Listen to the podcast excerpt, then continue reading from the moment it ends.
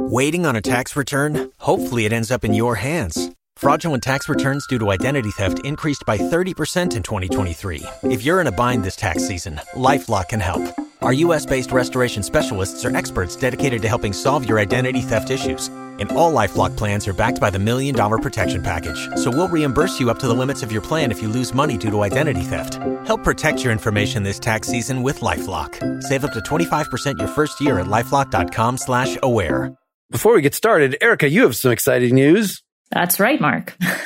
I've created a cabaret in collaboration with the Lyric Stage Company of Boston. I kind of call it a mini movie because it does follow a narrative of sorts. This cabaret is called Daydreamers Carnival. You can learn more at www.lyricstage.com. It is streaming April 22nd, 23rd, 24th, and 25th only with a talkback on the 25th.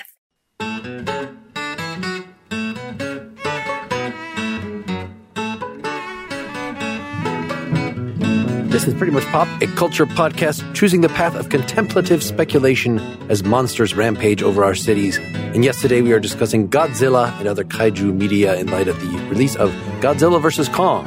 I'm Mark Linsenmayer, prepared for kaiju attack by building my house out of straw. I'm Erica Spyres, safely tucked away in a major metropolitan coastal city. And I'm Brian Hirt. And on today's show, I'll be insisting on the pronunciation Gojira. Consider yourself warned, Erica and Mark. And Mark, that's already uh, 50 cents in the swear jar. Gojira is coming. I think you can't say just Gojira without then going into a horrible Japanese accent, which I think would offend many more people. well, it's sure to offend too right now and anyone who listens as well.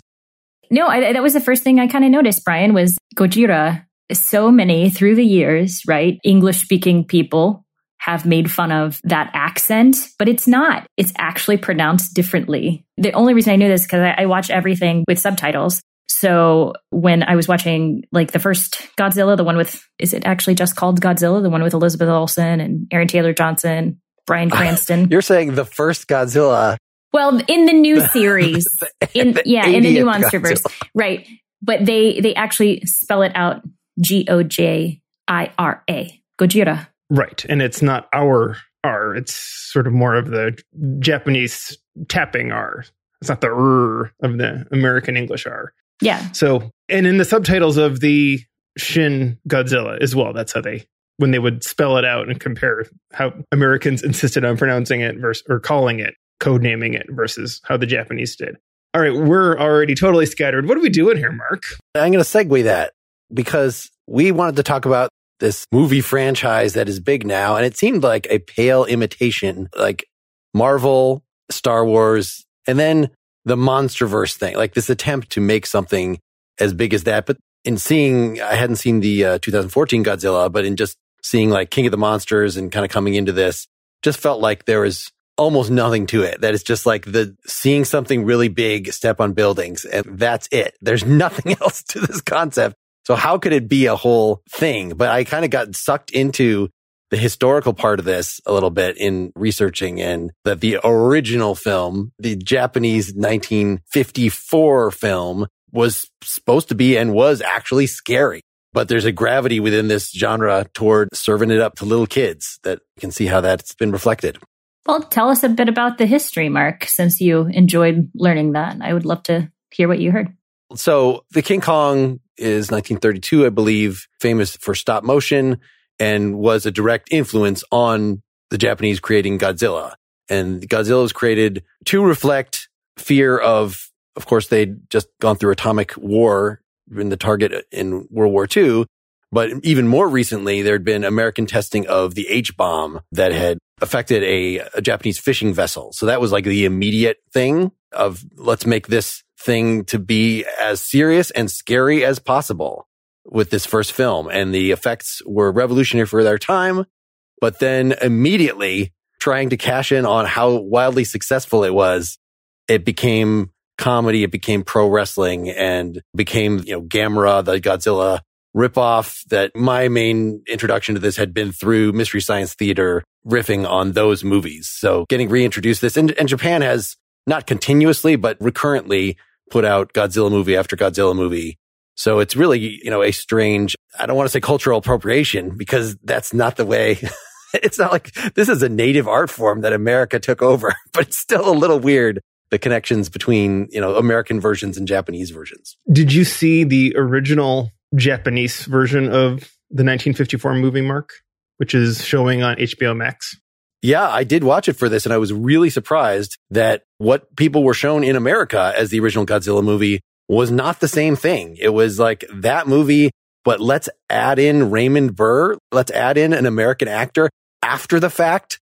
Let's completely change the plot around and like have Raymond Burr narrating all this stuff and interacting. I'm using air quotes with the original cast, but it was all just like to pander to American audiences. It was really weird. I was struck by how seriously the filmmakers took the movie. Like just in my mind, these were just schlock, corny monster movies.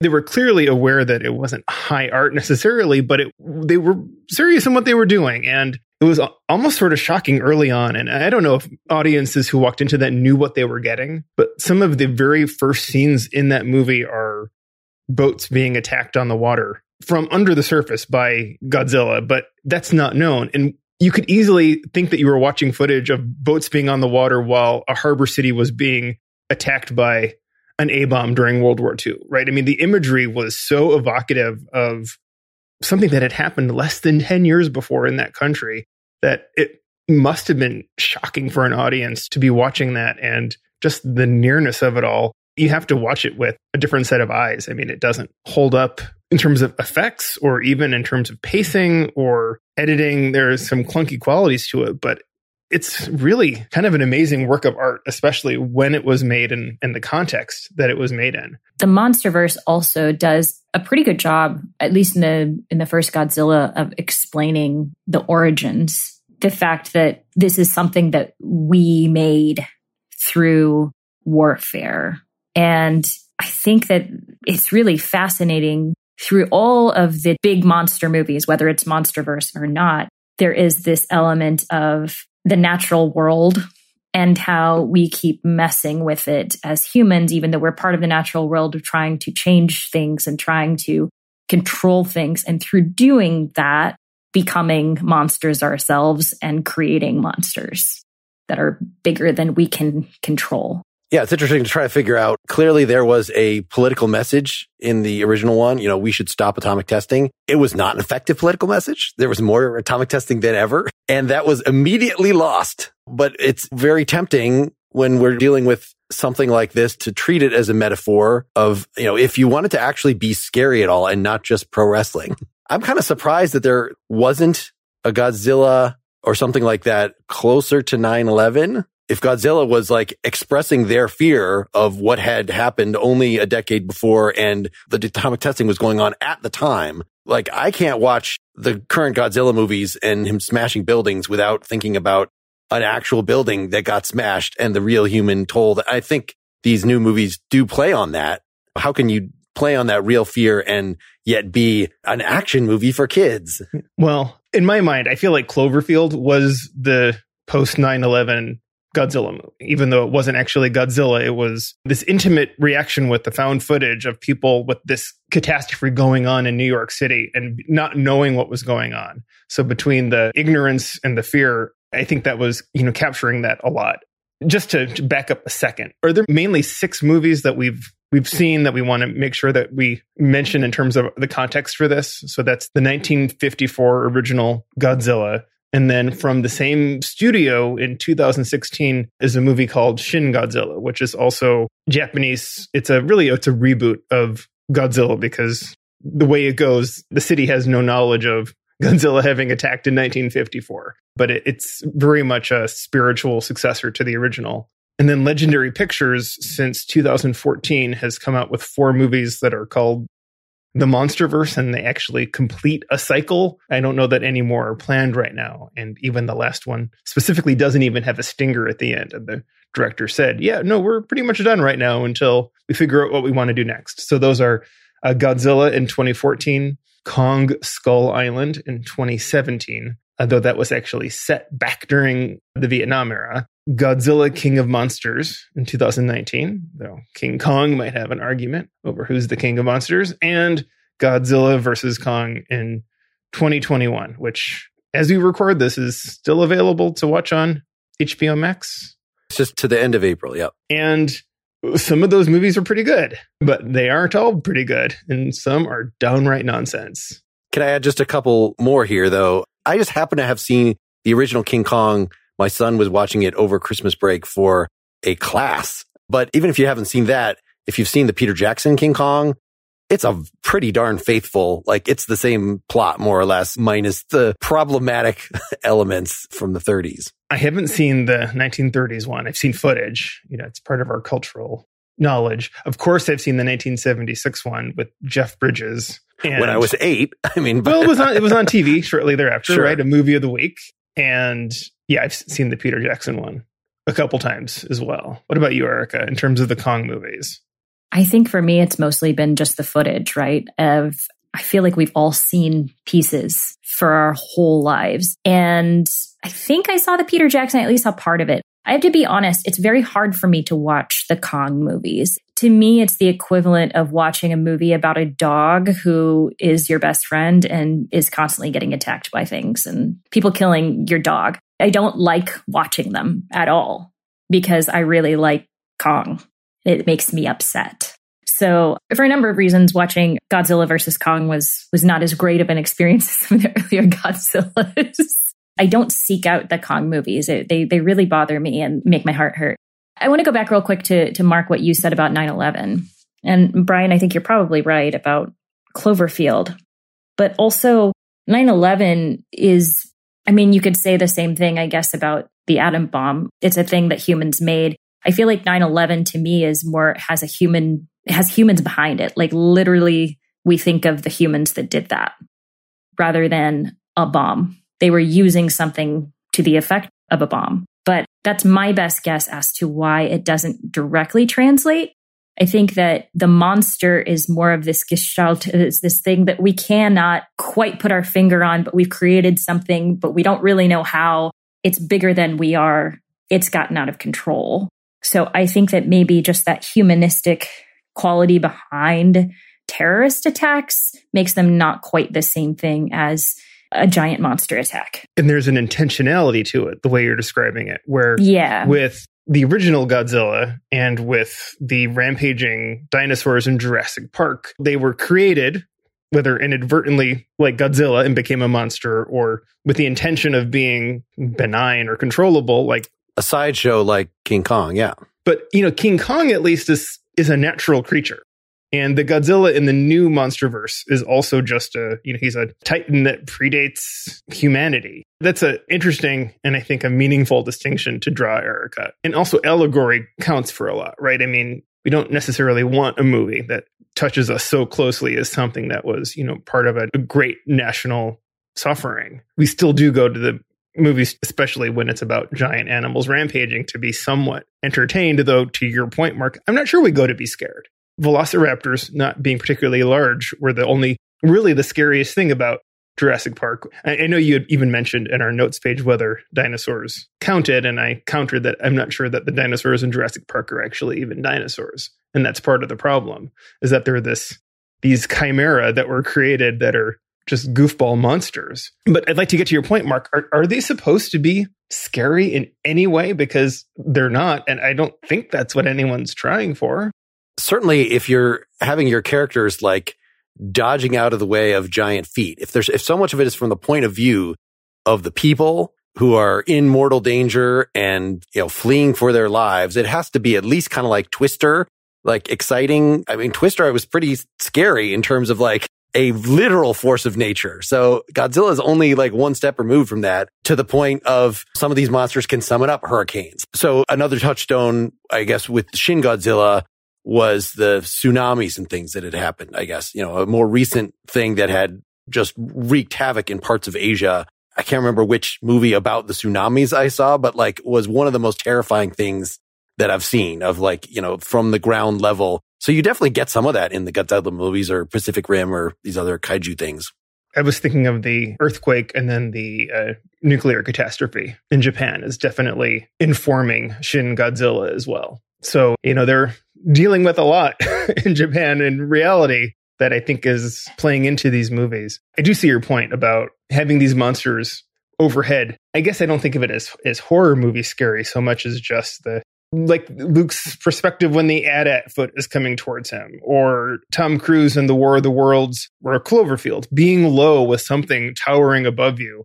Really, there is something very primal in terms of dread of, of being so little compared to something so big and so destructive above you. We don't see that perspective very much in either Japanese Godzilla movie that we watched.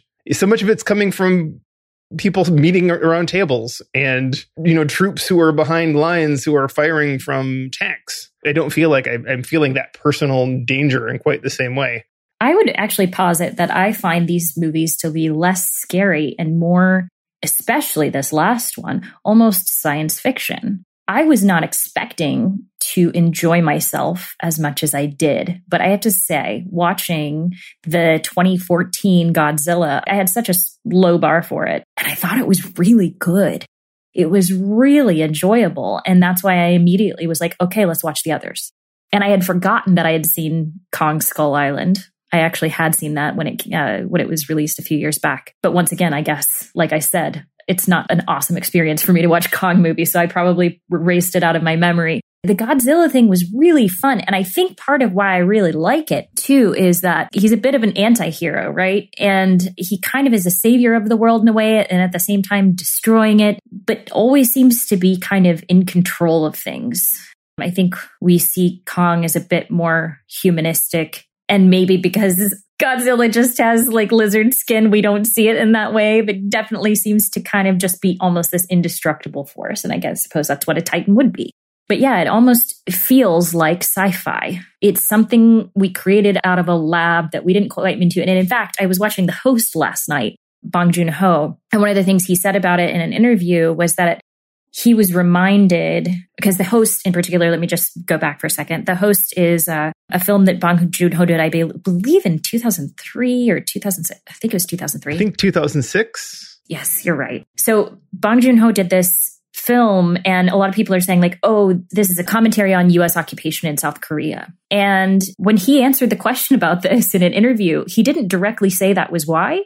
He was basically saying like this is kind of like we grew up in this sort of occupation of the US military, but also he just thought of like these types of movies as something goes wrong in a science experiment. And before you know it, like somebody makes a grave mistake, and all of a sudden, before you know it, you have this giant monster. So I think, like, definitely for him, there is a sci fi element to this. I don't know if that was the intention in the original, but I think it definitely has a lot of ties with sci fi. It really stumbles into science fantasy in the third movie, right? Yes. And that's where we have really we get into the whole and that was Godzilla King of Monsters. When we get into the hollow earth and these ancient titans this was insane, right? It was it, it's it's the sort of thing where you make it so bonkers that you accept it. Yeah. There was an article in Variety magazine called Godzilla versus Kong raises the question, is nonsense the new normal by Owen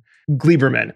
And there was a line about halfway through that comments that regarding the old Godzilla films is even when they were exuberantly bad, they felt more like handmade schlock than incoherent corporate product. And that really resonated with me because I thought that I really think Godzilla King of Monsters was the worst of the movies, in part because it was so many monsters and I didn't care about any of them. And I didn't care about any of the people. And it, at least in the final one, Godzilla versus Kong, there were three monsters I, I, did care about. At least two I was rooting for in some way. And then it's been called the worst kept secret in Hollywood, right? So we're allowed to mention Mecha Godzilla as the third sure. monster. Sure. Yeah, of course you're rooting against against that one. And there were of all the irritating people, there were at least a few that we cared about. Mm-hmm. I don't remember any of the characters' names. Don't worry about it. yeah. Who's the actress? Rebecca Hall and her adoptive daughter, little friend. She was a delight. Those two, I mean, that was the storyline I cared about and their ability to, and they had a connection with Kong. But all the other humans, I was just praying for their death. I could not have the other characters off the screen soon enough. And Millie Bobby Brown was just insufferable. insufferable. It would have helped if I hadn't seen her uh, New Zealand friend as the bad guy in The Christmas Chronicles 2 so recently. I love him I so much. Oh, he what an adorable child. And he's growing up and still is an adorable teen. I don't get it.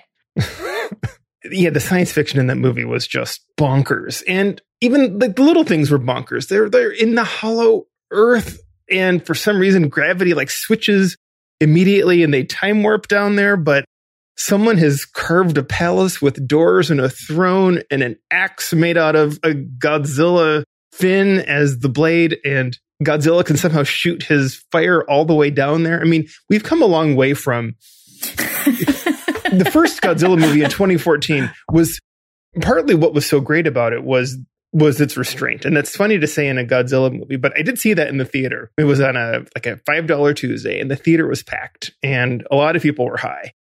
And they were just loving this movie. And I really was too.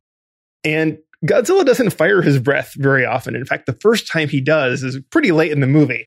And you see him firing up his charge as as it's like yeah with the sound and your teeth are rattling and you have like you feel this nerdgasm building up inside you and oh my then God. he just nerdgasm. and he just lets it rip and we all just lost it and it was great in part because we didn't get too much of that in the movie and i think a little of a good thing really proves sometimes that too much of a good thing doesn't really work so as much as I enjoyed that first Godzilla movie in 2014, I think it was probably the best of all of the four films in the cycle. It didn't make the mistake of saying it's not enough to have big kaiju looming over you. We need to introduce small creatures as well. So the 1996 Godzilla film, I just only remembered this seeing a clip just in prepping for this of basically introducing velociraptors as a thing that can chase you. Or I remember in Cloverfield, like even if you go in the subway, what was the thing that some little critters are going to jump on you and poison you and kill you? That's not necessary. if you want to add radioactive gas or something from Godzilla as another thing that can kill you besides just stepping on you, that's great. But no auxiliary threats. I don't get that. So that's the well, there was a 1998 Godzilla that that's you're talking I mean. about yep, with yep. Matthew Broderick. That was they didn't quite have the budget for making Godzilla look as good as it needed to. So there was a lot of rain and a lot of darkness, and his size changed constantly based on what the plot required. So if it needed to fit through a tunnel, it did. And if it needed to reach to the top of a building, it did. And there was just no consistency. I remember seeing it, but not thinking much of it and forgetting it pretty quickly. Mark uttered the K word for kaiju. And I think while anyone is firing off an angry email to us for not mentioning Pacific Rim, it's probably we should acknowledge that as a what I think is a pretty darn good entry in the kaiju films. Mark, did you have a chance to see it or do we have to kick you off the show? I just watched it last night. I did not see the sequel. I don't know that it is worth it. There was talk when I was reading about a potential crossover. The Pacific Rim people were interested if there was some way to to hook that up with the MonsterVerse. What did you think of Pacific Rim? As a kaiju film, I guess this is kind of getting into like once kaiju is established as a thing and the reason that the subsequent Godzilla films don't really continue in the isn't something big so awe inspiring is because that's kind of a one trick pony. Like, and now we only really needed it with the first Godzilla film. So adding more monsters, I actually liked the monsters in, you know, Rodan and the, the other characters. I wanted to see more Mothra. I wanted to see all the ones that they only showed for a second. There's still something that sours pretty quickly about that concept. So Pacific Rim was rightly focusing on not the giant monsters, but the human dynamics and the idea of people in suits whacking these things that adds like an extra, it's like an element of power. Like if Godzilla by himself is this overwhelming typhoon like force, then well, can't we then as superhero films, let's get in big suits and fight them hand to hand. So I think it, it really worked as a superhero kind of film.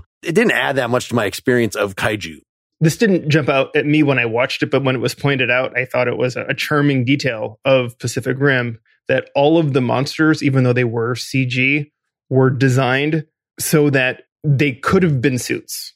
So none of them are in a shape that a human body wouldn't fit into. So that was sort of an homage to the old Japanese kaiju movies. They do a, re- a kind of a very good job of doing that and evoking that that old feel to it. It's not a brilliant movie, but it's very enjoyable. I, I rewatched it and didn't enjoy it as much the second time. It didn't hold up quite as well, and maybe the problem was I, I wasn't watching it in the theater as I did the first time. Okay, I'd like to talk to you about Upstart, a lending platform that can help you take control of your debt. Now, I've made my share of decisions related to my personal finances, and I've seen firsthand that sometimes with even the most careful planning, debt can sneak up on you, and it's easy to be overwhelmed. The PowerBook 180 I bought in 1994 didn't make it to the new millennium, but I'm pretty sure I was still paying for it in Y2K. I could have used Upstart then. Upstart is the fast and easy way to pay off your debt with a personal loan, and it's all done online.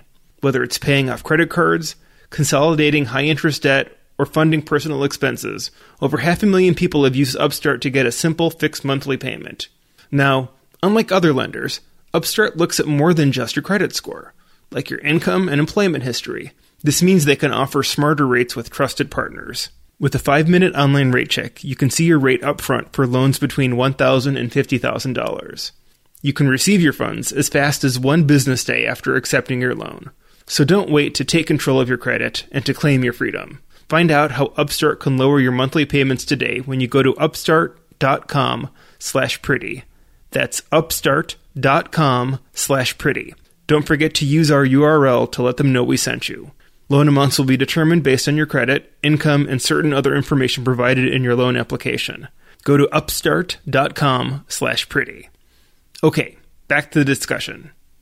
I wrote something. I'm trying to look up my Twitter real quick because I actually tweeted about. You tweeted about this. Live tweeted while you were watching. No, it was just one specific kind of thought. So this was my Godzilla versus Kong quick take. More goofy Skarsgård. Loved it. Right? Okay, that's the first part. What kind of satellites is Apex using? Skyscrapers seem to be way easier to topple than they were in San Francisco. Assuming I can think at Shimmy Blue Jeans for the genuine laughs. I will say that it was very funny in parts. Like I laugh out loud during Godzilla versus Kong several times. And I looked it up to see who the writers were. And one of the writers is Eric Pearson, P E A R S O N. Eric Pearson is also the writer for Thor Ragnarok, the upcoming Black Widow, Agent Carter, and he has been a script doctor on several of the Marvel things that we like, like Avengers, which one was this? The regular? Endgame, Infinity War, Script Doctor and Pacific Rim, and Ant Man. You're becoming a fangirl of a screenplay writer. Absolutely. Well, I mean, like once you realize that, you know, because I looked all of them up just very quickly to see what their previous work was. And this one, I was like, holy shit, you did Thor Ragnarok. And for some reason, I always just think of that as Taika Waititi, right? We forget oftentimes the writers or we forget the composers. We remember the singer, but not the songwriter. So it seems to me like I really like Eric Pearson's work. So I just want to shout out to him because there were some genuinely funny moments in this movie. And one of the things I really think was successful about it was that it actually wasn't scary. It was more just kind of a ridiculous fun experience. If you look at it from that perspective, as opposed to the 2014 Godzilla or some of the more serious, a little more serious Godzillas. This one definitely went off the rails, but at least it was actually very fun. It wasn't great. And you have to give him a pass on the bonkers science fiction, in part because he inherited that from the previous movie. I mean, it is just terrible, but you know, you're a corporate stool at a certain point and you've said you were going to make a sequel to this nonsense with more nonsense. So, yeah, I guess you might as well lean into it, right? Yeah. It doesn't excuse the just weird plotting. Yeah, no, I, I agree. I agree. The let's jump into the cage that's about to be fast tracked to Manila or like just very reckless behavior.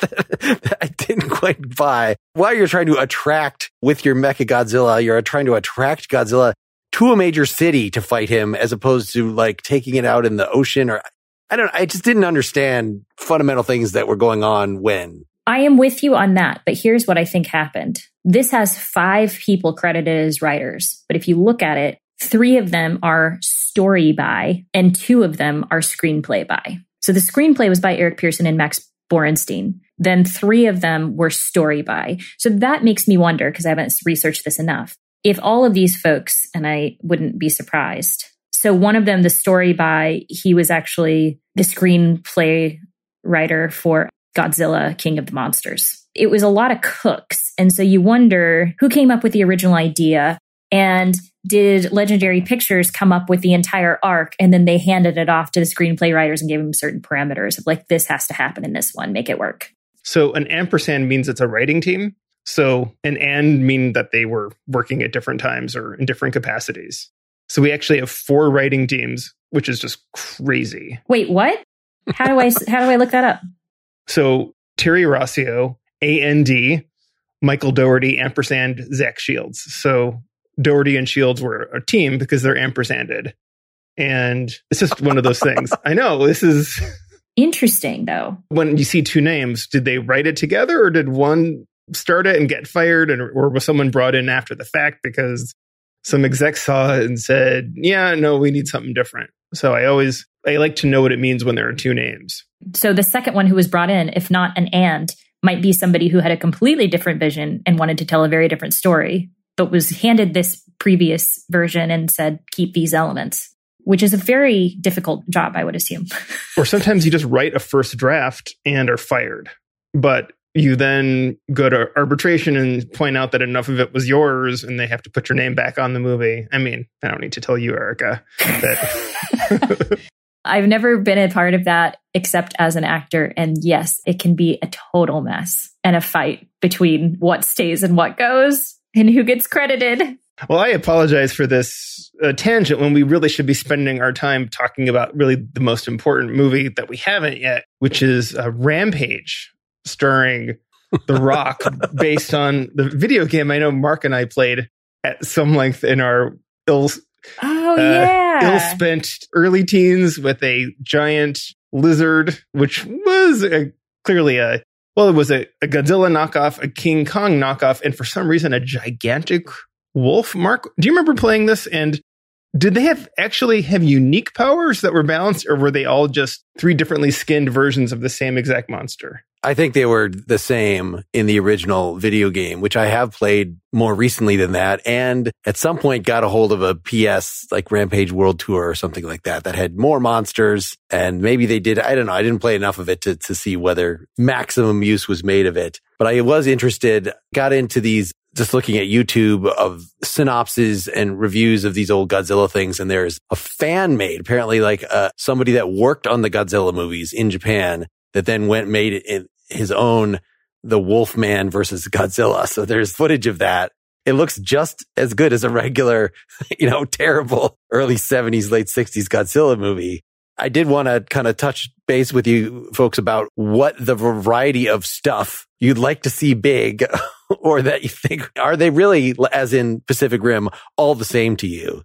Yes, it's even less in accordance with the laws of physics and biology to have a giant wolf, but it would still be kind of like I'm surprised there hasn't been a giant cat one that I know about. There's versions of all these in the old Godzilla movies, but like recently filming your dogs and cats walking over city seems an obvious thing. So, but there's something about a giant dog that is just not as scary or something as, as the iconic Godzilla or even King Kong.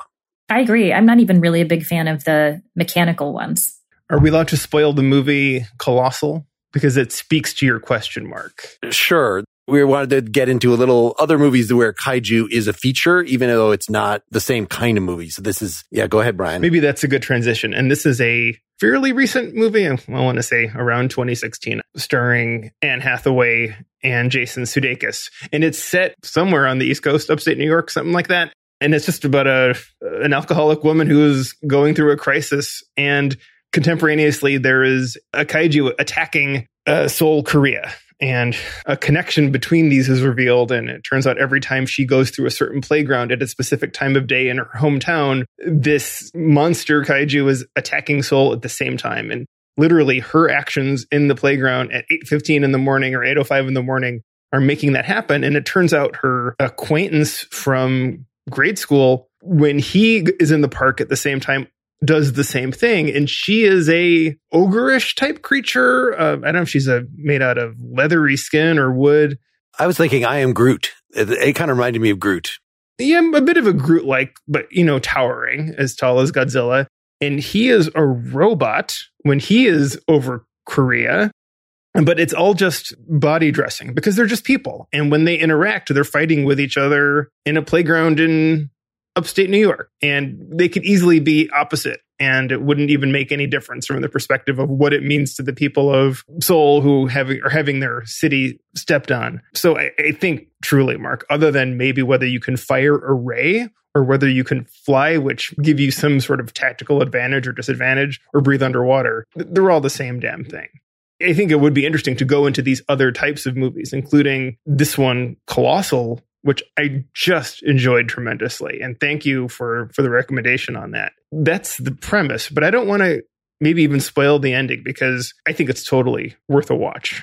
And as I think it's quite obvious that the real monsters are the people and not the monsters over over Seoul or maybe the monsters in all of us. But what did you two think of that? And also just in general of kaiju as a, a way of telling other types of stories beyond traditional monster smashing city stories.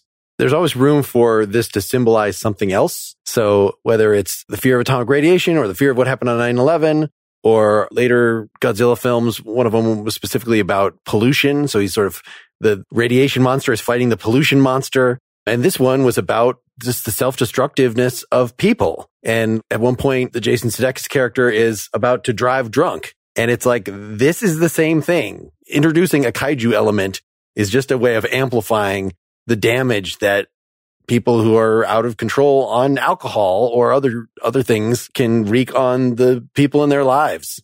So I thought that was a great use of that trope you had recommended when a monster calls. I didn't actually get around to seeing that, but was that another variation of like to use the giant monster thing to tell a different kind of story? It was. That was a story about a, a child who's, and it's been a little while since I've seen it. I believe maybe his mother is dying of cancer and he is visited by a, a kaiju voiced by Liam Neeson. And clearly there is a, a monster in, in the boy's life. I mean, he's young and, and going through the fear of, of loss and abandonment. And it's all of his fears sort of made tangible and physically real in a way that I wish I could actually remember the story better. I remember it having a lot of emotional resonance with me when I watched it. And I think because it did have something of a fairy tale quality, I'm having a little trouble having more of an intellectual memory than an emotional memory of it. But I think I remember it well enough to recommend it. But if nothing else, it was very clear that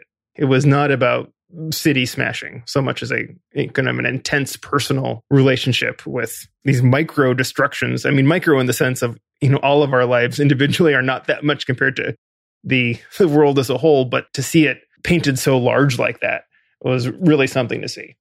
I finally have an answer for Mark about other giant monsters that roam the earth. And we have to remember probably the one we grew up with, or I grew up with, the most prominent in my head is Clifford the Big Red Dog, who was born a normal size but grew large because Emily Elizabeth loved him so much. Kind of an interesting spin, though, actually, if you think about it. Like, something growing huge because of the you know the opposite of destruction it's the you know obviously like in your head you can think of it like looking back as a child clifford probably just symbolized that kind of love. He wasn't actually probably that big but whatever it's a children's story.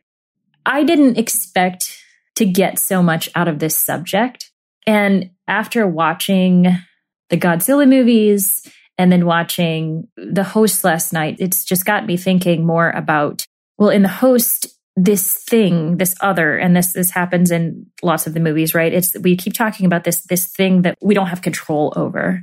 And in the host, every time they try to, you know, even when you're trying to destroy something, it's something you you created, but you don't know how you created, but it got out of hand. But when you destroy it, you're also destroying something that's good as well as something that's bad. So it's just this total lack of control in all of these and trying to regain control and just not having any clue of what your actions do any longer. And I'm reminded of the conversation we had during Christmas time about how we're all actually Ebenezer Scrooge. We read the book thinking that we're not Scrooge, but that's the reason we keep having to tell this story. And I think these kaiju movies are the same. We like to think that the man is creating the destruction and creating the war and creating the nuclear energy or whatever, radiation.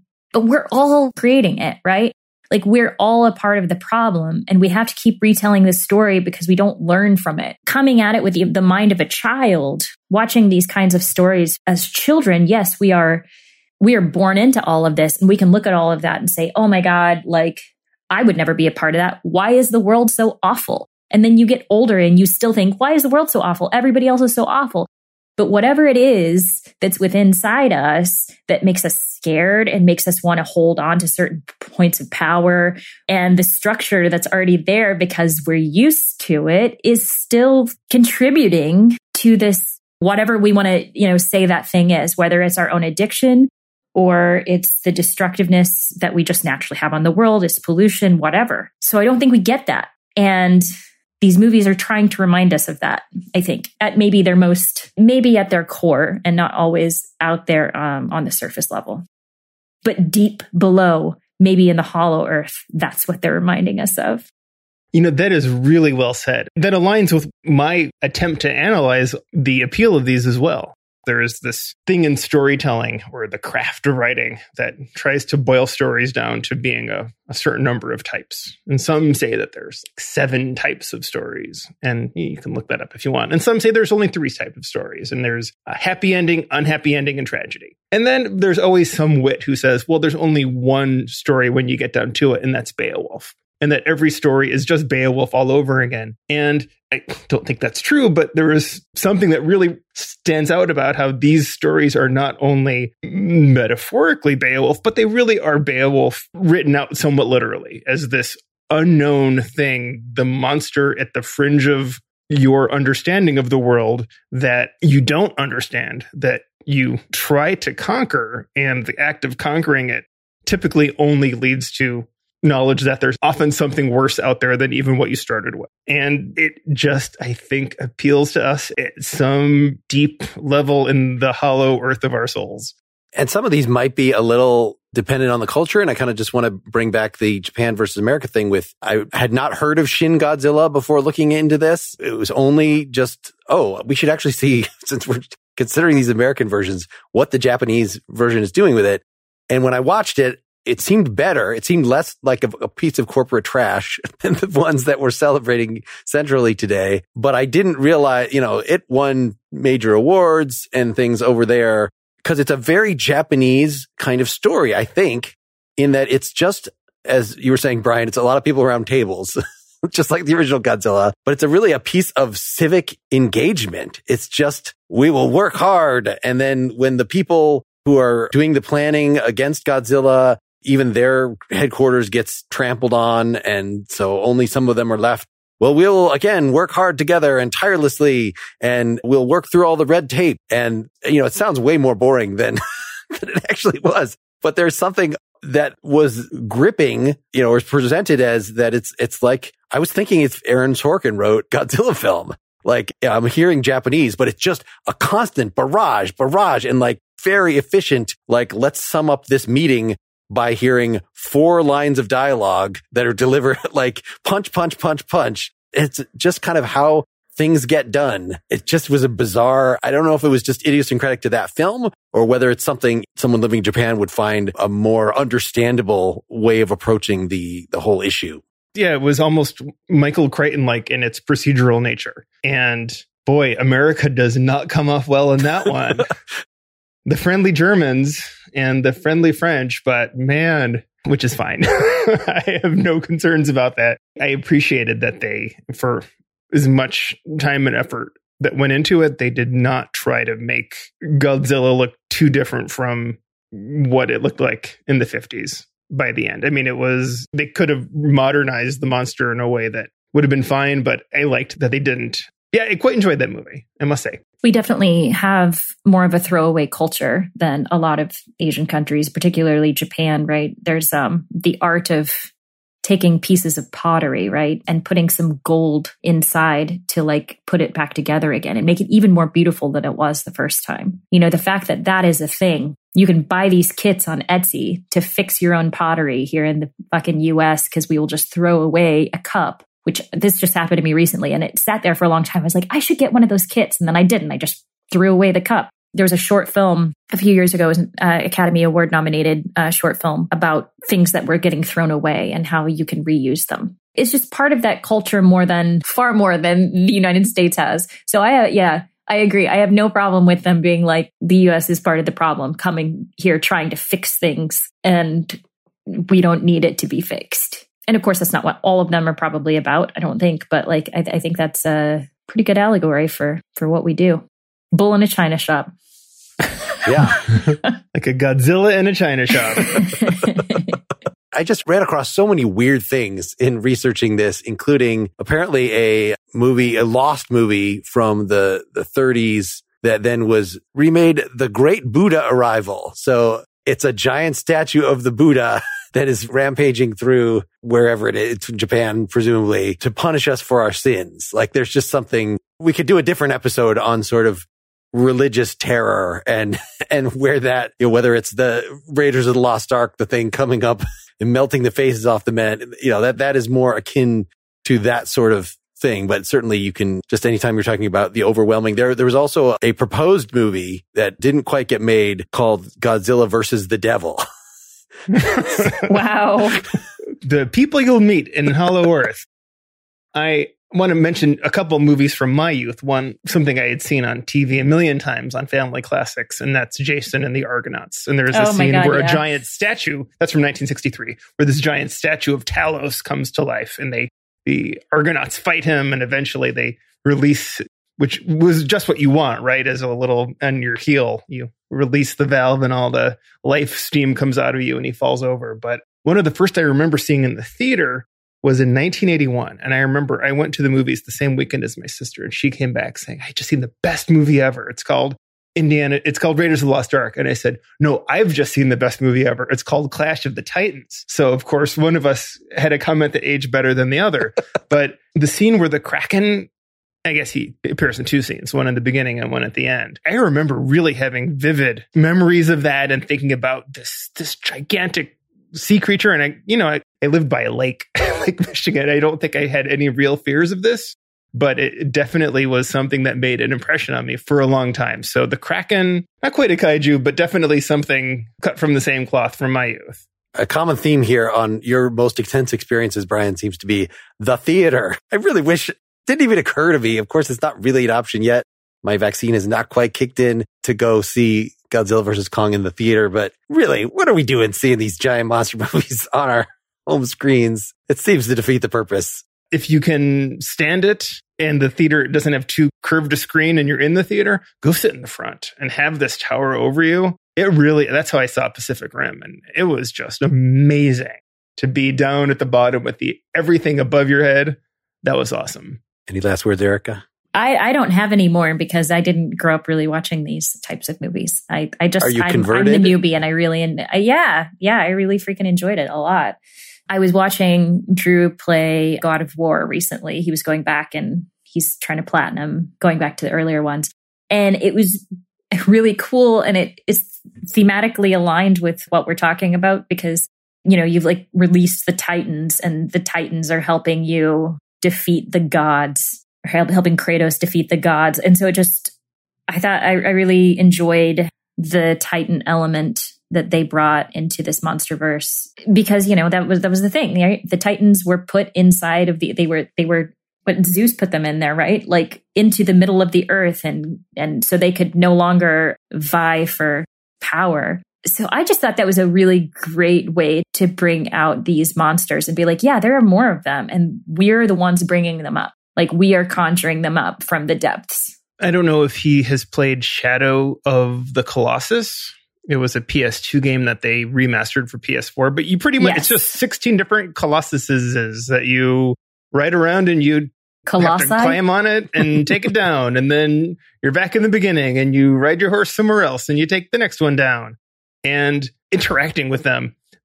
That is, I mean, I, that's definitely a, a sweaty palms game for me, as well as a rage quit game for me. But if you enjoy big monsters, there's definitely a, a visceral thrill in, in Shadow of the Colossus. Right. And this God of War is like, it's an older game, but it looks so cool because of the just pure scale. And I think that's also another appeal of, of these films in general, right? Is just it looks really cool. The art direction is seeing models of cities or CGI cities just destroyed and knowing that you're safe at home watching it. Well, we clearly have a little more enthusiasm for this and can talk more about video games in its regard in the after show you can get at patreon.com slash pretty much pop. Thanks for joining us, listeners. Thanks, Brian. Thanks, Erica. Thanks, Mark. Thanks, everybody. Thank you, listeners. Get more Pretty Much Pop at prettymuchpop.com. Pretty Much Pop is part of the Partially Examined Life podcast network, and it's also presented by openculture.com.